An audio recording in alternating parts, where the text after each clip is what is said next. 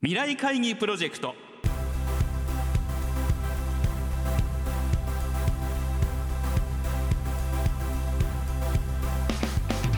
この番組は本当に大切なことは何かをキーワードに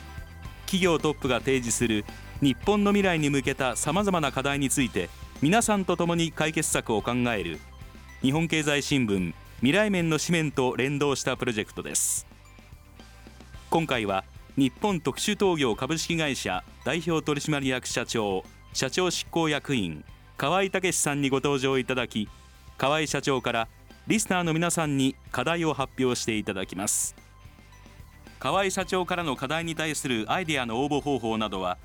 番組の後半でお知らせいたします。聞き手は日本経済新聞木村京子編集委員です。御社の場合ですね、はい、F1 にも各社に対して部品も提供なさっている。その中で、まあ、天空プラグスーパープラグを基幹ビジネスとしまして排ガス用センサーの中にも強みがあるということなんですけれども御社のビジネスの今の現状というのをちょっと教えていただけますでしょうか？今の現状、まあ、おっしゃったようにやっぱり自動車関連が主たるビジネスで、まあ、売上の8割ぐらいは、まあ、そこが出てきているということで、はい、しかもその製品自体は、まあ、内燃機関向けの製品ということで、はい、今今あの EV っていうのがかなり使命を握わしてますけども電気自動車、ね、電気自動車、はい、ずれ環境を考えるとそちらの方向にシフトしていくという中で、まあ、当社基盤となっているビジネスから違うビジネスへポートフォリオを変えていかなきゃいけないと、まあ、まあそういうタイミングであるという。事業の配分。重みというか。重みっていうか事業体系を変換していかなきゃいけない逆に今すごくホットな業界変化のある業界だと思うんですけれどもね。うん、まあ、かなりホットですよね。100年に一度の変革って言われてるので、そうですね。今回あのコロナの話があったり、はい、生活様式が大きく変わってさらにあの EV 化っていうか環境に対する世間の姿勢っていうのが厳しくなったので未来に行って過去を振り返るときっとこの時この時に変化点があったよねっていう話にはなるんじゃないかなと思います。すね、そんな中今激動の中ですけどちょうど政府もですね2050年には温室ガス効果ガス CO2 の排出、はい全体として実質ゼロにするというカーボンニュートラルという目標菅政権なって打ち出していますけれどもこれについてはどのような政府との政策との関連というと社会そのものの要求なのでそこに向かって最大限努力していくということはまず間違いなくやらなきゃ会社としてやらなきゃいけないことですし、うん、今の技術の積み上げで達成できる範囲じゃなくてですね延長線上以内変化がないとカーボンニュートラルは多分できないですよね。現状のままそのまま別に移行するだけはもう無理、うん、常に常にアップデートしてアップデートして、まあ、その辺を飛んでいる CO2 を捕まえて、はい、もっぺん燃料に戻すとか、まあ、いろんなことの新しい技術が加味されていって初めて達成できる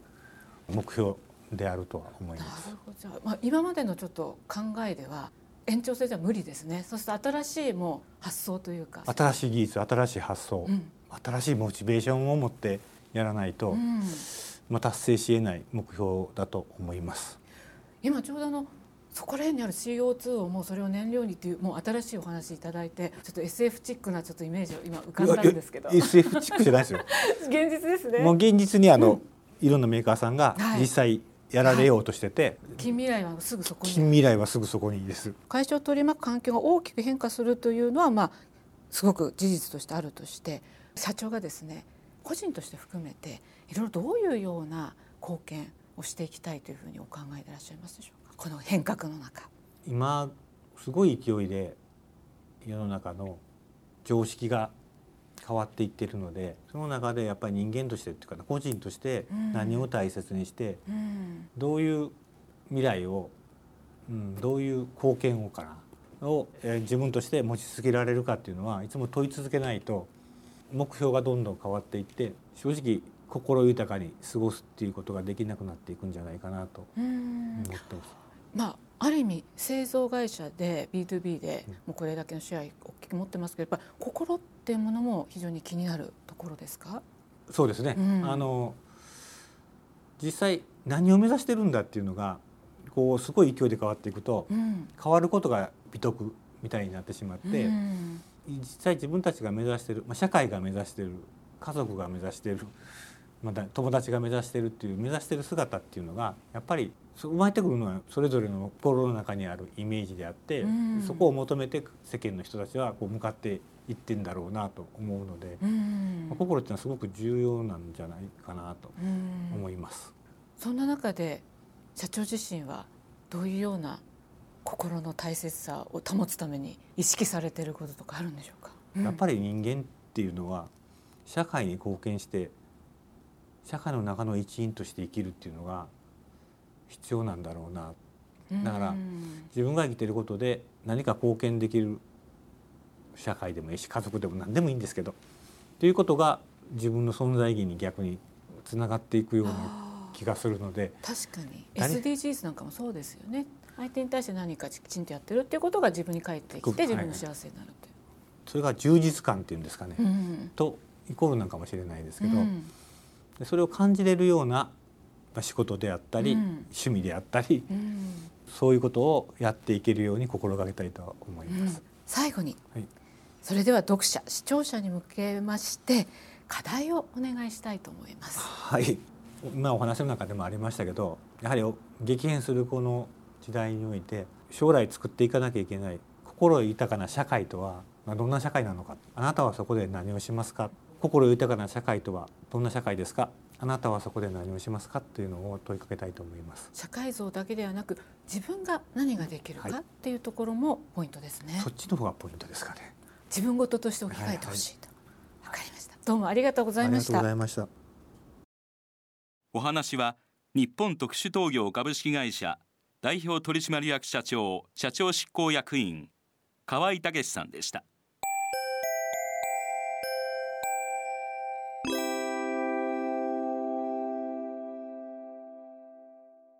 今回河合社長から発表された課題は心豊かな社会とはあなたは何をしますか？です。この課題について皆さんから400字以内の投稿を募集します。河合社長が選んだ優れたアイデアは9月1日に放送されるこの番組と8月30日に発売される日本経済新聞長官および日本経済新聞電子版未来面のサイトで発表いたします。ご応募の詳細などは日本経済新聞電子版未来面のサイトをご覧ください。締め切りは8月10日火曜日正午です。皆さんからの投稿をお待ちしています。皆さんふるって議論にご参加ください。番組はラジオ日経番組特設ウェブサイトにアクセスしていただき放送終了後1週間以内であればラジコのタイムフリーサービスでお聞きいただけるほかポッドキャストからいつでも繰り返しお聞きいただくことができます。ラジオ日経ウェブサイトトップページにある番組一覧のカルチャーというタブから未来会議プロジェクトのページにアクセスしてください。未来会議プロジェクト来週は日本特殊陶業株式会社代表取締役社長社長執行役員河合武さんのインタビューの模様をお送りします。